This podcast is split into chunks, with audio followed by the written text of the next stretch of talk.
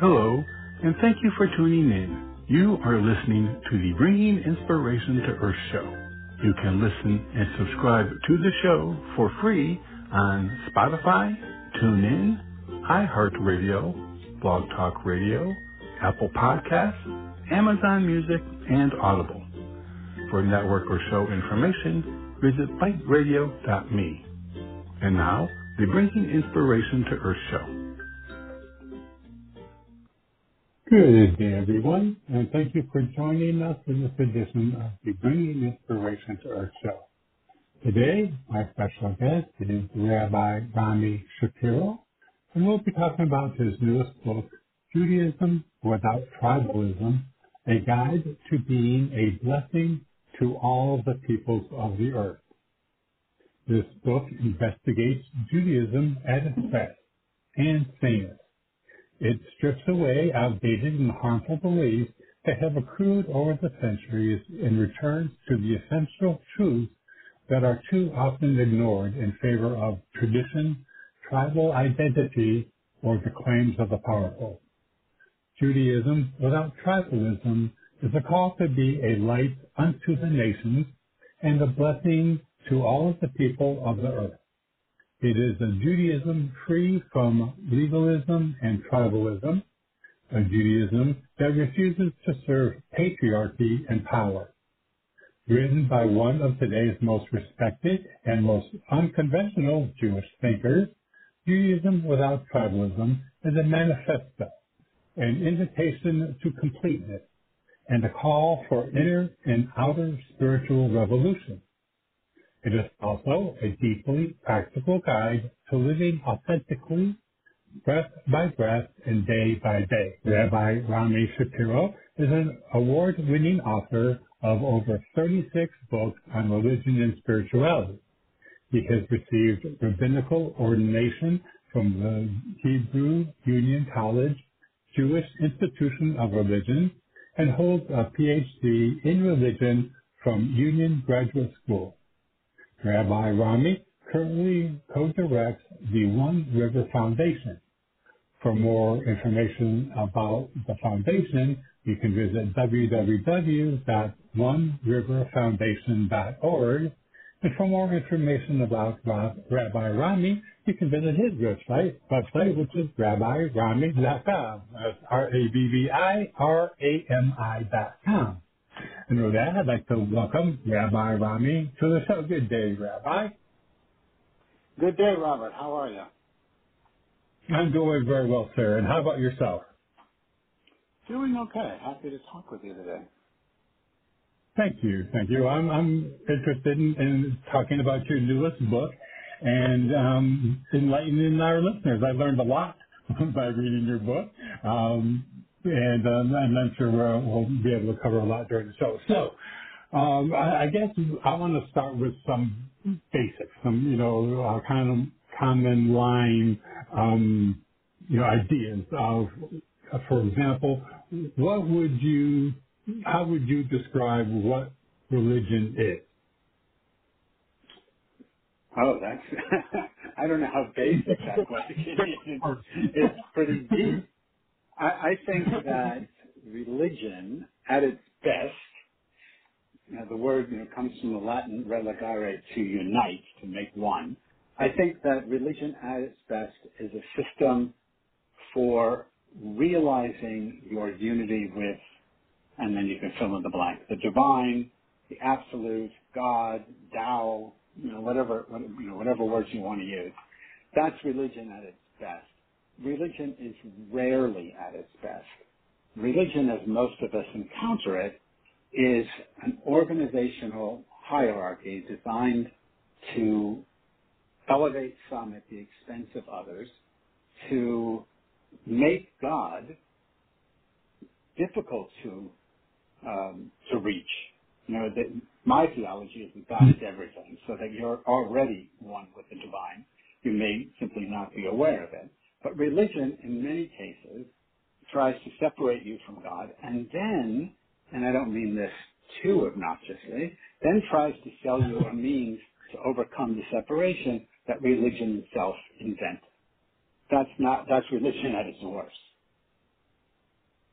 Wow. Yeah. I mean, and that is, that really sums it up. I mean, you know, really, really clearly. And, and, um, you know, to me, you know, that basic essence, that, that connection and the recognition of the connection, you know, to the divine. I mean, to me, you know, um, that there seems to be a reawakening of that and, and a, a recognition of, uh, Um, the lack of need for those intermediaries, you know, for the connection. Um, yeah, so religion, the, you know, religion at its best should be in the business mm-hmm. of going out of business. You know, instead of saying, oh, this is the eternal truth and or this religion is, you know, here forever. A religion that, that wants to be around forever is a religion that doesn't want you to realize the truth of your own divinity and the divinity of all reality. So religion should be trying to put itself out of business by helping people realize their uh, unity with, with the divine. Yeah. Well, yeah, and, and the thing is, is that once people recognize that, then there's really no need to go to a, a church or mosque or synagogue because you, you've got that direct line. Yeah, or is there I don't, I, this, I, I, well, I think there are other reasons to go to church, mosque, synagogue, temple, ashram, wherever you're going. I think there are other reasons. I think being in human community is one. I think the quality of the music might be a draw. Um, you know, there's, there's a, a lot of interpersonal, positive interpersonal interaction that could take place in those settings, and that might draw you there. There's something, I think, intrinsically powerful and maybe meaning-making for people to be uh, practicing something together that helps them realize, you know, their, their unity with the divine. So chanting together, I think my experience is, that chanting together is more powerful than chanting alone. So, so there are reasons to go to those settings, but not to get some unique truth only one religion has, and that is somehow essential to your enlightenment, to your salvation, or you know, whatever whatever word you want. Yeah, yeah. There there is a lot um, of power, you know, in that uh, kind of unified focus. You know that that um, being in a yeah. you know a, a church can bring, um, and. You know, you know, I believe too that um, for some people, um, a, a structured way of um, making that connection, you know, be to a service of sorts, um, is for some people um, the the best way for them to do it. I mean, you know, for, uh, yeah, yeah I'm, not an, have, I'm not anti-church, synagogue, mosque, yeah. et cetera. But I think, yeah, for some people, they like a more structured service. I mean, look, one of the most powerful, I don't know what you call it, but, but religious services I've ever been to have, have been in the Quaker uh, tradition, where nothing is said, really. There's no liturgy. You go in, you sit down, and an hour later, it's over. And just being together, and this is true in, in various Buddhist meditation settings, but maybe more stark and, and Quaker, uh, just being together in silence is a powerful experience. Um, I think, I don't know who said this, but being alone together, you know, having other people striving for the same realization is a, um, is a comfort, I, I think. So, yeah, I, I'm not anti. I mean, what, what I, when, I, when, I'm, when I talk about Judaism without tribalism, I'm anti-tribalism. Not tribe. I'm anti-tribalism, where your tribe is the only real tribe, you're the chosen people, you're the saved, you're not the damned. I mean, all the things that certain religions say about themselves, that's tribalism, and that we can do without. Yeah, um, I, that was the, the next kind of term I wanted to, to look at. You know, the, you know, the idea of not being anti-tribe. You know, and I mean, it, it's one of these situations that it, it seems that um, the, the tribal identity can serve many positive, just like the going to church, it can save, uh, can serve many positive types of, of benefit, but also um, if taken to an extreme, can also be contrary, you know, to what one would want to achieve with religious belief. Um, so um, now, well, is it, where is that difference um, when it moves from tribal to tribalism? Is it that, that idea of mine is better than yours? Yeah, I think that's certainly, and that may be at the heart of it. Uh, the idea that there's one right way, you know, when you, you say in, in the church, you're quoting from the Gospel of John, where Jesus says, you know, I am the way, the truth, and the life, and no one gets to the Father except through me. Well, that, I, don't, I mean, the way it's used, I don't think it means what people think it means. But the way it's used, which is to, to make a certain kind of Christianity exclusive, yeah, that's tribalism. When you imagine that only your group, uh, I was at a conference years ago, but a conference among Protestant denominations, um, and the, the debate was uh, whose baptism is the true baptism, and everyone on the panel, with one exception, said, you know, if you're a Methodist, you're a baptized Methodist, and then you become a, uh, a Lutheran, we're not going to say your Methodist baptism was illegitimate. But the Southern Baptist guy said, no, if you're not baptized Southern Baptist, you're screwed. Now, that's tribalism. You know, it's just, yeah. it's, you know, but it's, and it's so shallow that if it weren't religion, people would see right through it. So when Coke, you know, Coca-Cola used to say, um, it's the real thing, you know, what would they say? It's the fake thing? No, you go to a restaurant, I just saw this the other day, authentic Indian food. No, put up a sign that says inauthentic Indian food. I mean, it'd be absurd. So every Indian restaurant claims to be authentic. You know, every soft drink claims to be the best soft drink. We and we look we look at that and we say, oh, that's just marketing. That's just B S. But when a religion says it, suddenly it's like, oh no, that that must be true. So if you're a member yeah. of a religion, if you're not, then you think it's false, and you think you think you're. Marketing slogan is true, but it's all marketing. Yeah, yeah, yeah. You know, I, I, I had to do that last uh, chuckle about the Southern Baptist panel, the panel because I, I was raised Catholic, but I, you know, been I've been free of the, the bonds of dogma for a long time. But living in South Carolina, so I am surrounded by Southern Baptists, and, and it was one of the things. That um, when I first got to the area, I found myself in constant um, debate, you know, with the Southern Baptists about, you know, just the meaning of, you know, meaning of life in their perspective, and and it, I, I mean, I was, um, in one hand, I was stunned by the fact that I was hearing such. Um, Uh, what's the word? You know, people think, speaking with such authority and without question, you know, to me it, it just blew me away. And, and, and it was one of those things. And you know, you know uh, it's, unless you follow this particular, you know, religion or, or um, doctrine. Then, then you're like you said, you're screwed by that.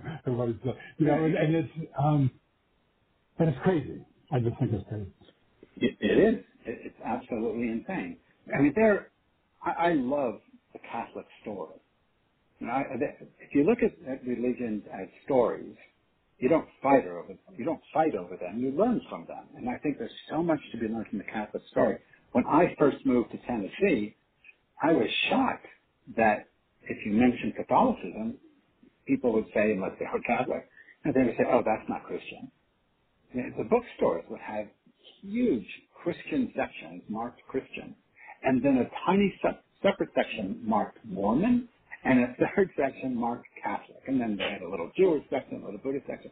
But there was one religion, that was Christianity, and then Buddhism and Catholicism. It's all, you know, it's all different flavors of the same heresy. So it, it was just mind-boggling to me that, that that Catholics, let alone Orthodox Christians, who I never heard of probably, but that Catholics weren't recognized as Christians. But that's tribalism. Uh, I know, I know. Well, you know, and I, I have to mention, Joe, in your book, one of the appendices, you you put in Jesus, you know, because you felt that it was important to have that story there, wasn't it? Oh, absolutely. Absolutely. Jesus is probably the most famous Jew that ever lived. And the fact that uh, Jews have given up on him, not as a Messiah, not as a savior character, but have given up on him as a famous Jewish figure in history is really a shame. Because when that happens, when you strip Jesus of his religion, which was Judaism, as opposed to the religion about Jesus, which is various forms of Christianity. But when you strip Jesus of his religion, you miss out on what Jesus is saying. So I, I mentioned before the, the, in the Gospel of John, um, you know, I am the way, the truth, and the life. No one gets to the Father except through me. From a Jewish perspective, the I am, when Jesus says I am, he's not speaking egoically. It's not Jesus, son of Mary. It's I am, the Ehyeh, that's revealed in the book of Exodus as the primary name of God. And and so it's a level of, of consciousness, I, the I consciousness. It gets a little esoteric. But what he's saying is you don't get to uh, awakening, enlightenment, except through the, the realization of I consciousness in yourself. When you can do that, then, or, or doing that, the I am consciousness practices are the way, the truth, and the life. And that's the only way to get to awakening. And those practices could be Jewish or Christian or Buddhist or Muslim or Hindu, you know, whatever it happens to be. But he's not talking about himself, which would be incredibly narcissistic. So, when, but you don't know that. If you don't know that, if you don't know Jesus, or you don't read about Jesus as a Jew, and you read about Jesus as a proto-Christian, because then you're really reading Paul, and you don't have a clue what Jesus is about. Yeah, yeah. Well, I, I, I was, I, I liked reading that, that appendix, you know, and, and kind of getting uh, your perspective um, on Jesus and his role and connection with being a Jew.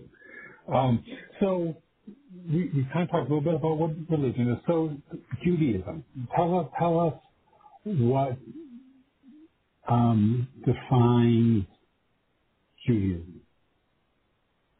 We thought religion was a big topic, so I, I would say, yeah, I, I would say Judaism is the way Jewish people over the last three, four thousand years have made meaning out of their existence. No, and their history changes. So, you know, our, our history is in constant, like everyone's history, is in constant flux. But Judaism is the way we make sense out of whatever situation we find ourselves. So that's a very broad definition. You could narrow it and say the tools for meaning making within Judaism are the texts that we call sacred, like the Bible, but there's more, and the holidays, and the I don't know if you want to call it customs or commandments, depends on what how you understand these things. But the way that we live our life, the way we eat, the way we argue, the way we value argument, the way we read books or read sacred texts is very, I think, unique to, to Jews. So it, it's it's the civilization of meaning making. I think that's what Judaism is, and it evolves. My teacher, Mordecai Kaplan, called Judaism um, an evolving uh, uh, civilization. So it, it is that. So it's not static. But at its core, there are certain sacred, um, you know, things that we hold sacred to central, uh, certain central books, ideas, and practices that uh, change. Their content doesn't change, but their, our understanding of them changes over the millennia. I, I think you could say the yeah. same thing. You know, Christian Christianity is the way Christians make meaning, and Buddhism is the way Buddhists make meaning. It's not unique to Judaism. What's unique to Judaism and to other, you know, in the context of other religions, is the way they make meaning. And that's what makes studying religion and even practicing different religions so valuable. Because no, I would say, no one way is sufficient. You want to know, you want to know all the ways that make sense to you. But ultimately, just to go back to where we started, that you're already a manifesting of the divine, ultimately no way is necessary. But you don't get there until you work through at least one way. So they're all they're all leading to a precipice. You know, some people give you the, the analogy, well, all religions take you up the same mountain and you all reach the same summit. I think another way to look at it is all religions lead you to the same cliff, and you have to jump off it, you know, and say, okay, I took this these practices as far as I can go, let me step off into the unknown and uh, see what happens when I'm when I'm no longer shielded by a religion or by practice, and see what, what my experience is. Ultimately, the experience of awakening to your true nature is an experience of walking off the cliff and, and being in a, you know, divine free fall, or whatever you want to call it, where there's no ism, there's no ideology, there's just the reality of um, the divine happening in with and as everything. Yeah, kind of like having a, a leap of faith or a step of faith. You know, just yeah, right. Separate. Yes, right. Very much. But we have to separate faith uh, from belief, right? Uh, it's not. It, yeah. And I like the word faith. If we take faith as an attitude of of leaping into the unknown, but not faith as belief, which is a clinging to a specific idea um, about which you have no, you know, an idea that you hold is true, but which you have no evidence that it is in fact true. Yeah, yeah. You know, I mean, it, to me, it's one of um, the, the recognition that, uh, you know, we, even though we don't know what lies ahead, there's a, an innate knowing that it's the right direction for us. Yeah, well, that's, that's you know, I'm I'm not sure. I have to think about that, whether I'm willing to buy that in all cases. But but it's it's not knowing and moving ahead anyway because you have no choice. Uh, you know, even even if you decide I don't want to move ahead and I'm going to try to stay still, that's all. You're still. There's no such thing as wrong. No matter how hard you cling yeah. to what you think is a permanent thing, there's always change. So, yeah, it's yeah. faith is an attitude uh, that that is welcoming of the unknown. Yeah, very much. Now, um, you were um, at a commentary to a book called uh, Perennial Wisdom for Spirit, Spirit, uh, Spiritually Independent, excuse me. So could you tell us a little bit about what perennial wisdom is? Yeah, perennial wisdom is the fourfold truth at the mystic heart of every religious tradition, and I would even say many sciences as well. The four truths are, number one, everything is a manifesting of the divine, and you can call it, like we said, you know, God, Adonai, Brahman, Mother, Tao, whatever you want to call it. Number two, humans have an innate capacity to know that they are a manifest, and they and everything else in the universe is a manifesting of the divine. Three, when you're aware that everything is a divine manifestation, you feel inwardly called to what the Bible calls be a blessing to all the families of the earth. That's Genesis twelve, verse three. You're called to be a blessing, and the way you do that is primarily, you know, sort of the standard compass is the golden rule. And then the fourth truth is awakening to the divinity of everything and being living your life as a blessing uh, via the golden rule. Those two things comprise your your highest purpose as a human being. Oh, okay. Wow. Um, the fourfold truth. I like that. Um, You you feel that um, the idea of the recognition of everything is a manifestation of, of God. Do you feel that that is um, uh, one of those, uh, is, is, that, is that golden thread, you know, kind of um, among among the religions that, um, I mean, it seems to me that that would be a key, like a basic understanding of yeah. of divinity and our experience. Yeah, I, I do, but I think we have to be careful that it's it's the common golden thread among the mystics. That's why, you know, when mystics get together, even though they come from different traditions, there's no fighting. Now, there may be discussion about clarifying of terms, but everyone knows what basically what you're talking about. Um, in nineteen eighty-four, I was lucky enough to be invited to the first Snowmass conference, which was a gathering of twelve people uh, that um, Father Thomas Keating, may he rest in peace, that Father Keating uh, brought together at his monastery in Snowmass, Colorado. And he had one person from each of twelve different religious traditions. And we spent a week together just uh, I mean, meditating together, praying together, and then discussing our experience with contemplative practice. And it it was self-evident within just a few moments, or let's say an hour, so everyone got a chance to say something. But within a very short amount of time, we all knew that we were all having the same experience, but articulating it through the, the different languages of our respective cultures. So there, so there was a linguistic, you know, separation, which we valued. It was, it was fun to learn how each person talks about this. But the experience itself, the, the emptying of oneself uh, into the greater, you know, divine, sort of like the wave returning to the ocean, that's the experience that people were having, um, whether they did it through centering prayer in Christianity or, you know, uh, mantra chanting in, in Hinduism. It doesn't matter how you, what the practice was. The practices all took you to that place of um, self-emptying and uh, oneness.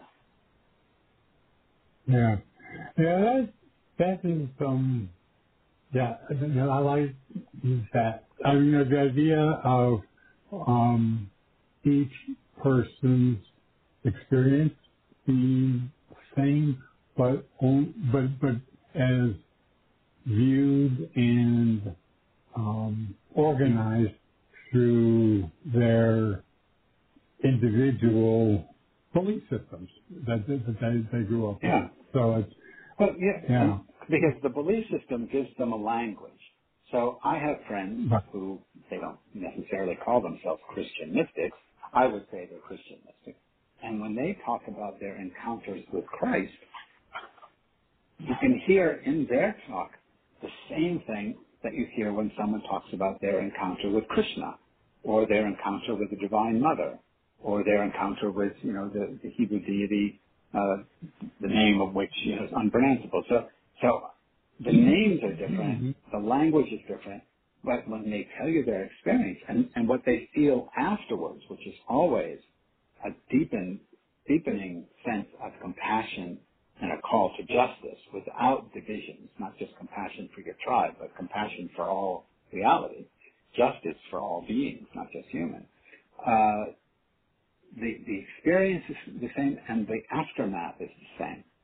It's people who don't have the experience who are attached to the language as if the language were sacred in and of itself, that, like, you know, I don't want to pick on the Baptists, but... Uh, There was a, a, it was years ago, but the head of the Southern Baptist Convention said, God does not hear the prayers of Jews.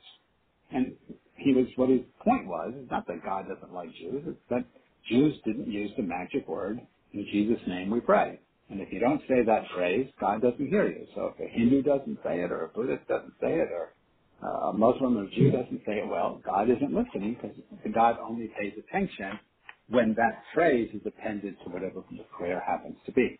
Again, that's tribalism, but that's also right. the, the belief of someone who hasn't had the mystic experience where you realize that the, the divine, you know, if you're going through Jesus, eventually you get to the absolute Godhead. And all separation, Jesus, I mean, of Christ, Krishna, and you, are, it's all dissolved. Yeah, yeah.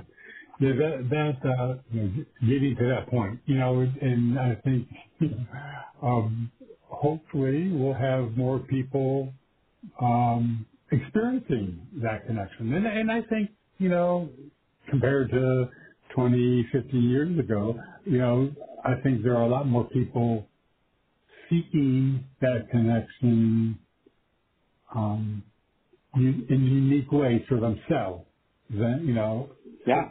than maybe in, in the past. And, and that, I think, is just going to open up to, you know, again, what you say, once they have that experience, then, you know, then you know. So, you know, it's like, okay, I right. got it. Right, exactly. Yeah, exactly. And that, yeah. those are the, I mean, some of those people belong to a specific religion, and some of them are the right. people I call the spiritually independent, where they don't belong to any one tradition, but they're willing to, to learn from and even borrow practices from different traditions. The question for me is, will we hit a tipping point of these people soon enough to avoid what appears to me to be this global collapse of human civilization? I mean, if you look at mass shootings, I think we've had two hundred thirty-three since the beginning of the year, January first. And if you look at the mass killings and you look at the wars, and it's not just Ukraine, there's lots of wars. If you look at the darkness that people are spreading, uh, will that that's taking us down into a, another dark age. The question is, will people who are, you know, striving toward enlightenment, that's a stupid way of putting it, the people who are, you know, the people we're talking about who have that mystic experience, will there be enough of them soon enough to turn the tide, or will we uh, collapse under the the weight of our own ignorance and fear? Yeah, yeah. That, that's uh, the question. Hopefully we'll, we'll get to the point that we don't, we get beyond that tipping point. But, um, but yeah, looking at the world around us now, you know, it, um, it's questionable. And a lot of people are questioning, you yeah. know, whether or not we're going to actually make it through this period, whatever this period is. Um, um, gosh, we're about half, or just past halfway through the show, um, Rabbi Rami, so I want to take a quick break. And then when we come back from the break, I want to talk a little bit about um, the, the views, you know, of, of Judaism and tribalism, you know, on the macro down to the micro level. So we'll talk about that when we come back, okay? Sure, great. Good. Okay. Everyone stay tuned. We'll be right back after this brief break. Hello, this is Robert Sharp. I want to thank you for joining us, and I hope that you are enjoying today's show. Just a reminder that we have a wealth of information and resources available on our website, bite radio dot me. There is a calendar of upcoming shows, along with an archive link that will give you access to more than sixteen hundred shows that we have had during the past twelve years. Also on the site is a link to the products and services we provide: books, nature photography, calendars, and five by seven photo greeting cards. Our show is a free podcast on Blog Talk Radio, iHeartRadio, Spotify, Apple Podcasts, and TuneIn. And you can subscribe for free on any of those platforms by using the links on our website homepage. We are on social media platforms, Facebook, Twitter, and LinkedIn, et cetera. And we also have buttons to those platforms on the top of our homepage. Our website, bite radio dot me, has much for you to explore and enjoy. I also very much appreciate you supporting our guests, and especially today's guest. And now, back to the show. Okay, everyone. Thank you for staying with us again today. My special guest is Rabbi Rami Shapiro, and we're talking about his new book, Judaism Without Tribalism, A Guide to Being a Blessing to All of the People of the Earth. Again, you can find out more about Rabbi Rami by visiting his website, which is simply rabbi rami dot com. And then you can also find out more about the uh, foundation that he co-directs, the One River Foundation, by going to that website, w w w dot one river foundation dot org. Okay, with that, we're back. Rabbi Rami? I'm here. All righty. Okay.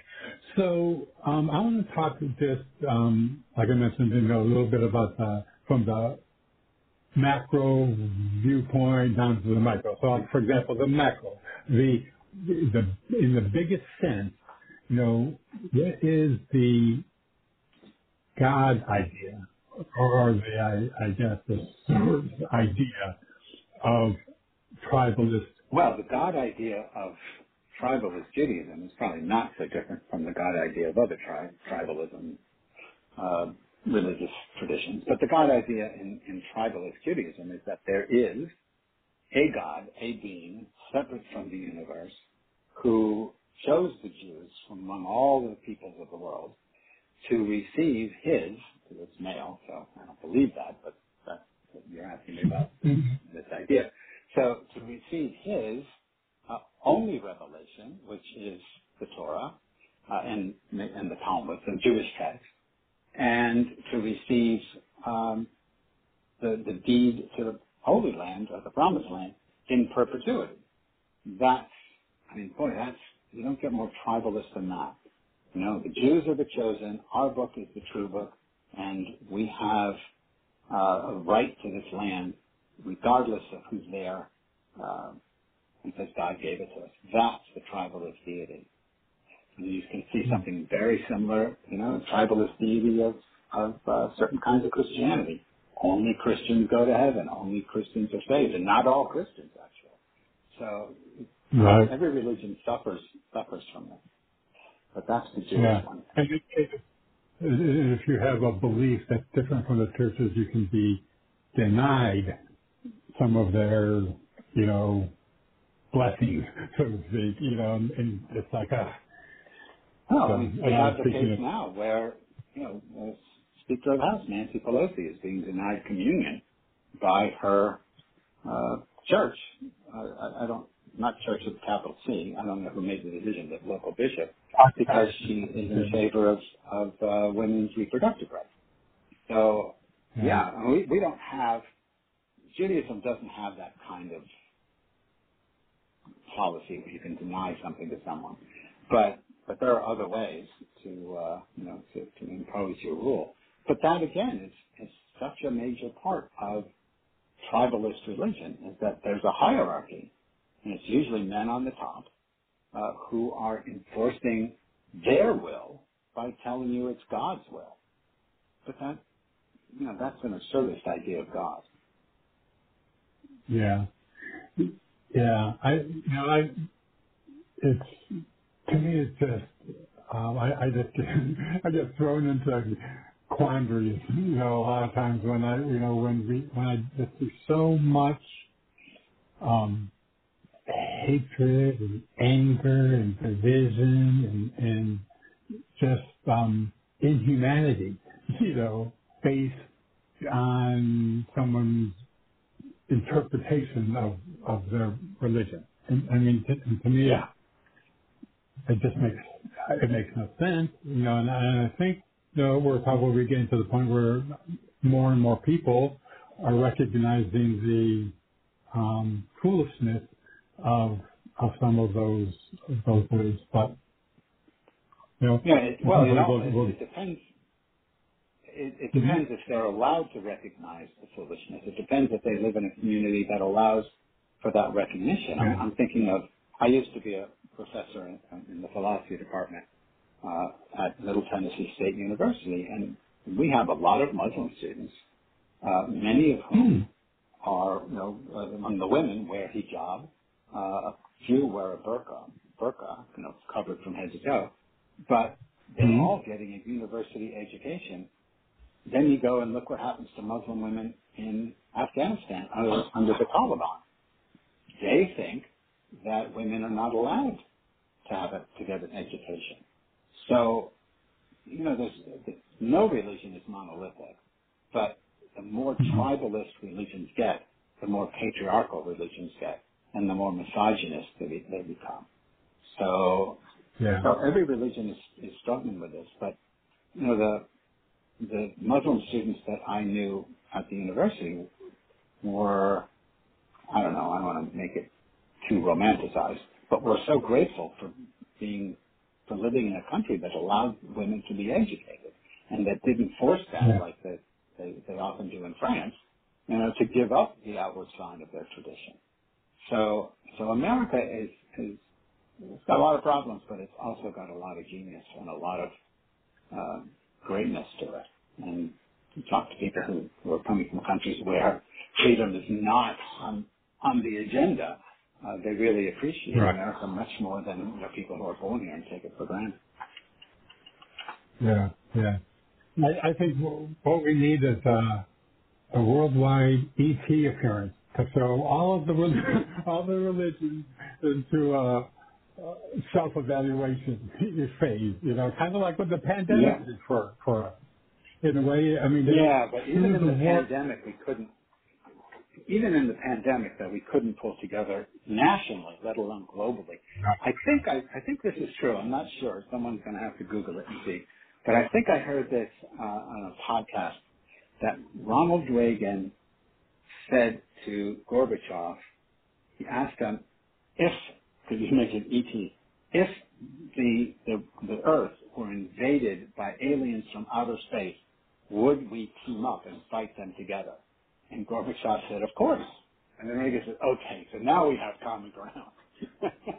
So you know, they were just replaying uh, Independence Day, the movie Independence Day, and again yeah. the same thing: yeah. this outer, you know, the alien invasion trying to destroy the Earth, and then suddenly everyone pulls together and we defeat the enemy. Of course, America leads the way because it's Hollywood. But uh, when COVID when COVID happened, and, and it's still happening, there was no global right. pulling together or national. In fact, it pulled yeah. a lot of people in this country apart.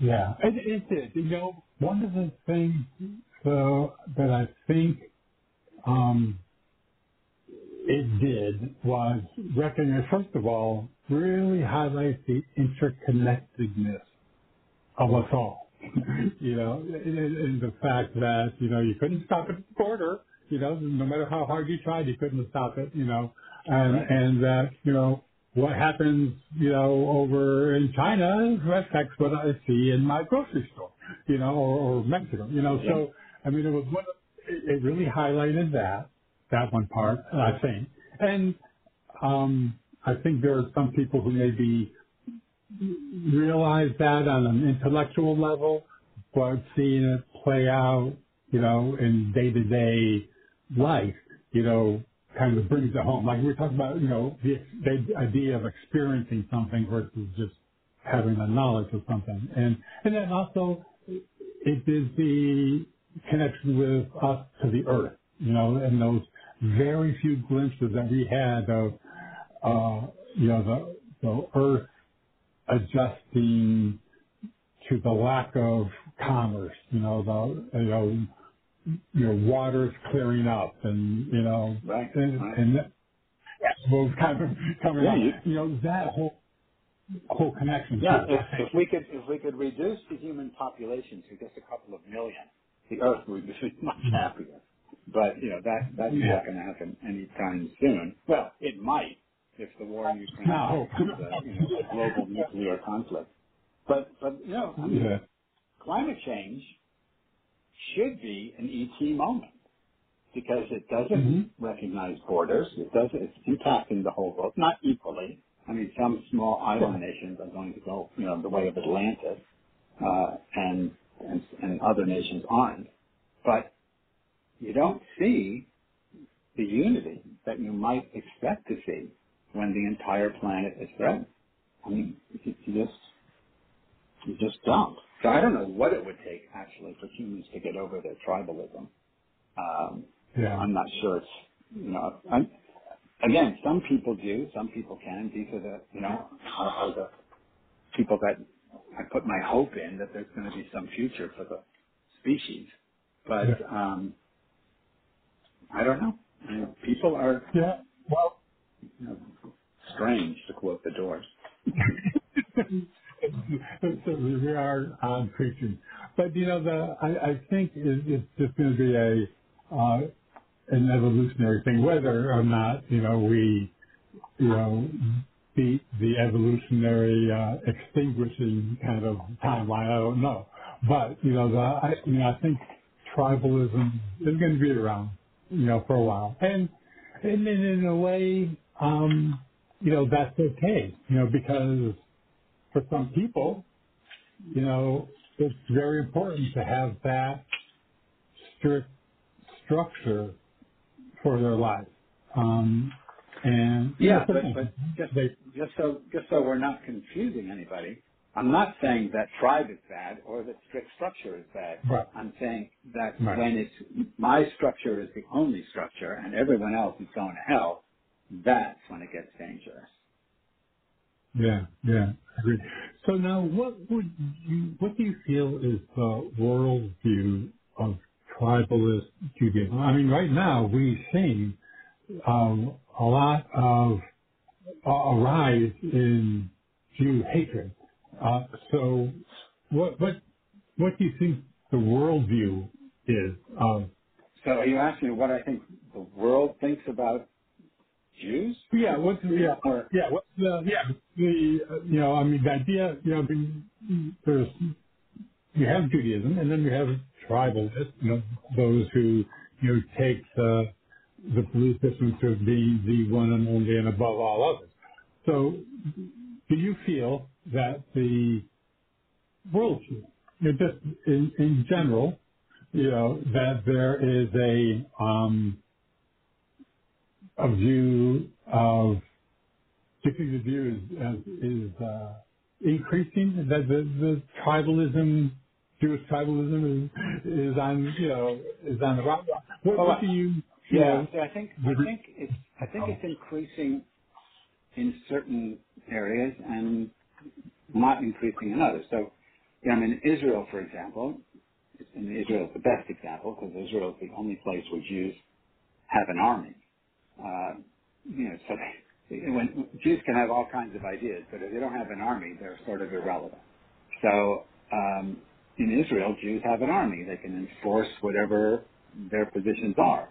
But you, you don't find a monolithic position in Israel. You find very liberal Israelis who are eager and anxious to, to not just have peace, but to have uh, justice for the Palestinians. And then you find others who say no, that uh, this is really all about Jewish survival, and if necessary, the Palestinians are collateral damage. And some of those people are doing it from a secular perspective. It's just about maintaining the Jewish, the ethnic, the Jewish ethnicity of the state, uh, and they'll sacrifice, you know, the, the Palestinians on that altar. And some of them are, no, this is God's will. This is, uh, you know, some people believe it's the beginning of the end times, the coming of the Jewish Messiah, uh, and some, many, many evangelical Christians think likewise it's going to be the second coming of the Jewish Messiah, but that um, Israel has got to maintain um, its, its religious hegemony over the population, both Jew and non-Jew, uh, as possible in order to bring on the, the end times. So, so that's growing. When you can When you can have, I don't know, you want to call it apartheid or the second-class citizenry, you know, when you can have an occupation of uh, another people at, uh, and somehow say, well, this is God's will or this is necessary for our own ethnic survival, I can understand it, but I don't, I, I think it's just tribalist. There has to be another way. And, of course, Jews are not the only ones who do that. Look at the Chinese and the Uyghurs. Look at the Russians and Chechnya, so, um, or even the Russians and the Ukrainians. So this is just a human thing to to do.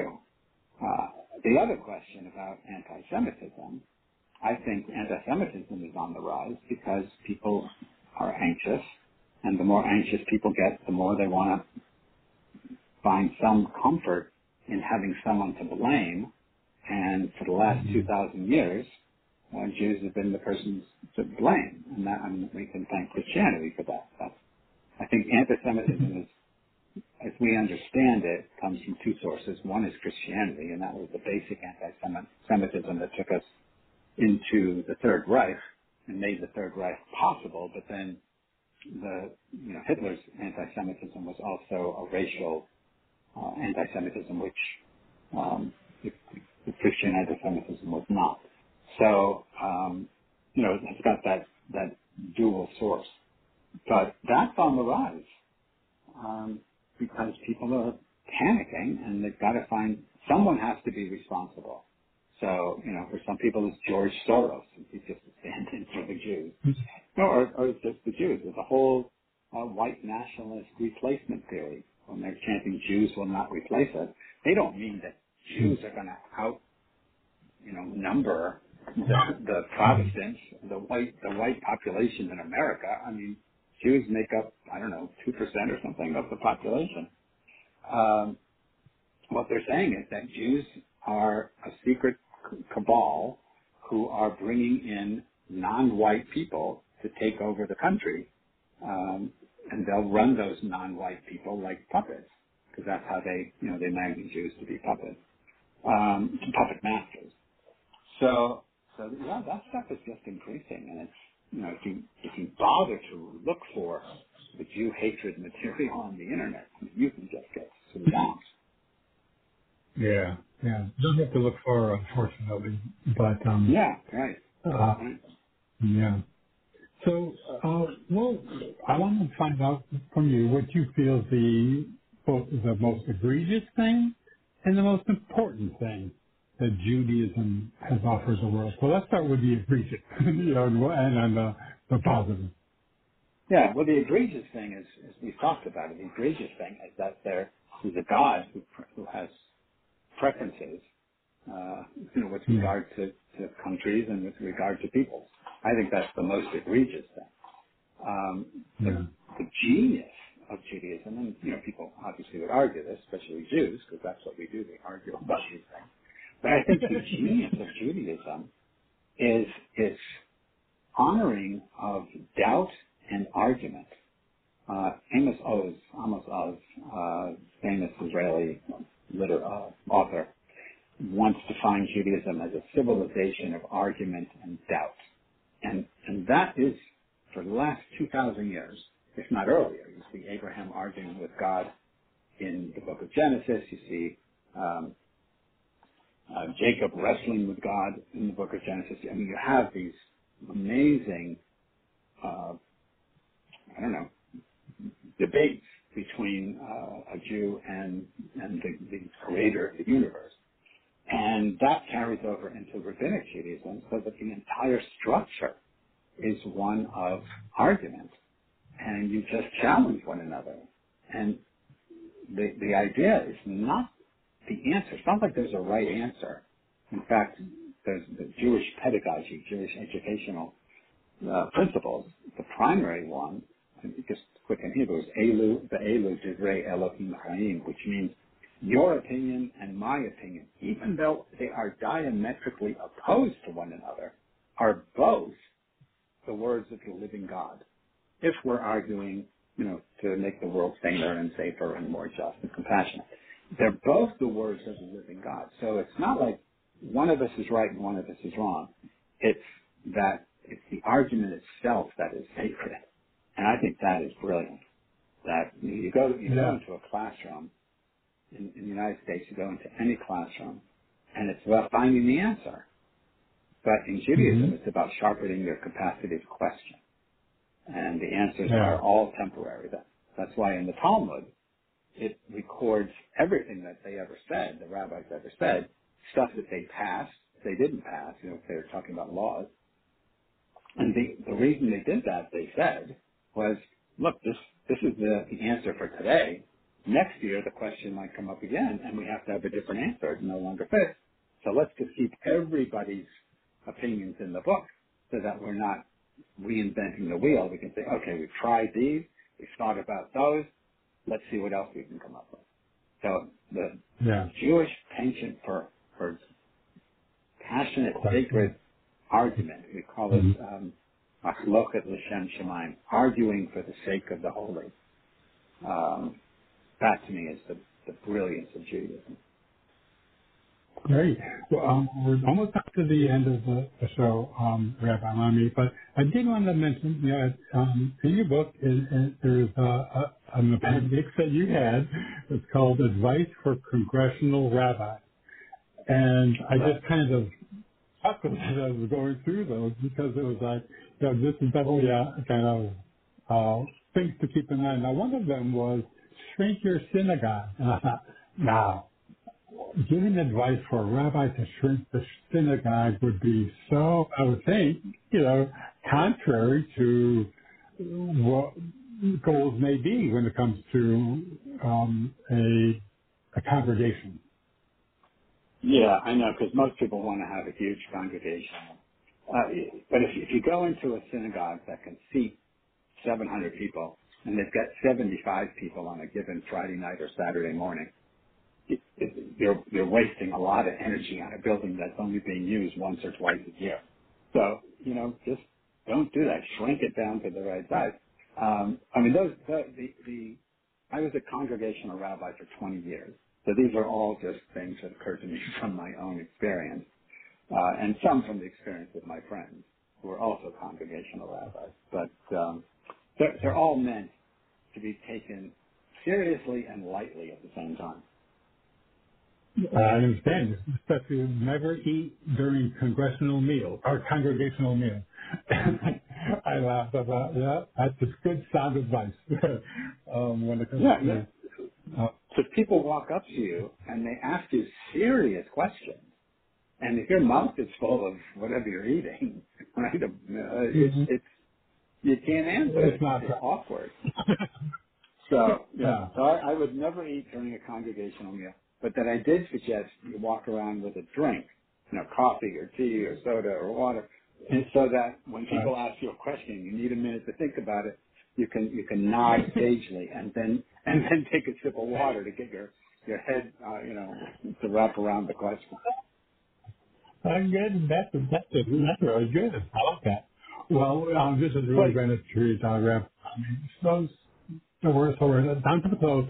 What, what do you hope that uh, people are going to take away from reading Judaism Without Tribalism?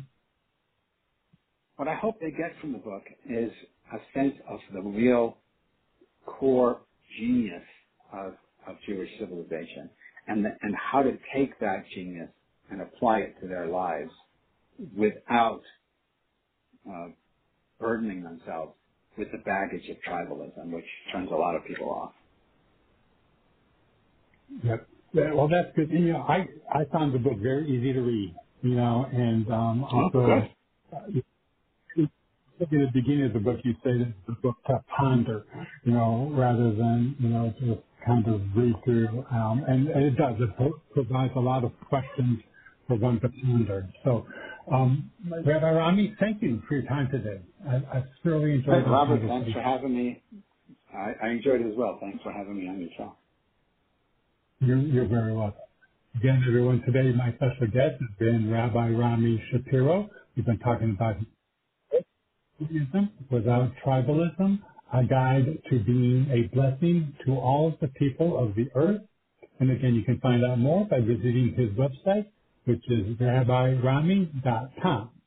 And everyone, I want to thank you for joining us for this edition of the Bringing Inspiration to Earth show. And until we meet again, thank you for tuning in. You've been listening to the Bringing Inspiration to Earth show.